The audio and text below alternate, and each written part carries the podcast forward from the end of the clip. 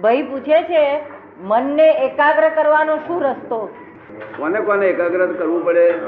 જેનું વ્યગ્ર થતું રહેતું હોય તેને એકાગ્ર કરવું પડે ને?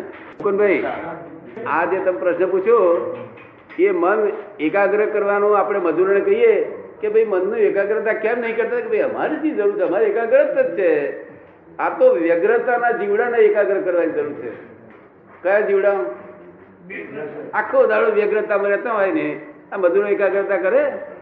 નહીં નહીં એકાગ્રતા જ હોય બિચારાને. શું?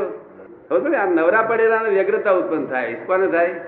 નવરાતા નવરા પડેલા કઈ જો લાઈન ના આપતા આવી એન્જિન મફત ચાલ્યા કરે અને જો કઈ પટ્ટો ના આપ્યો એટલે પછી આવું વ્યગ્રતા ઉત્પન્ન થાય.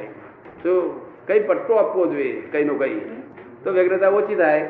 હવે એકાગ્ર તમે શું પૂછો? એકાગ્રતા કરવા માટે શું કરવું તે? મનને એકાગ્રતા શું કેમ કેવી રીતે કરવું? મનનો સ્વભાવ છે કે એકાગ્રતા કરવા માટે એને નીચે ઉતરે ત્યારે મજા આવે છે. એકાગ્રતા જલ્દી થઈ જાય છે. નીચે ઉતરવાનું. સમજ ને?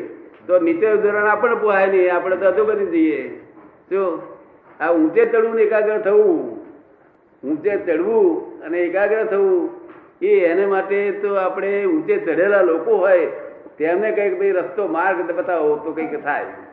શું ઊંચે ચડેલા હોય શ્રીમદ રાજચંદ્ર એવું કહે છે કે આના માટે જ્ઞાની પુરુષનો સંપર્ક કરો એના સિવાય ઉદ્ધાર નથી એવા સાચી? હા જ્ઞાની પુરુષ અગર અગર જ્ઞાની થી ઓછો હોય પણ આપણા કરતા ઊંચા ભાવ બતાવતા હોય તો એમને એમને પણ પૂછીએ આપણે કે પણ મળે નહીં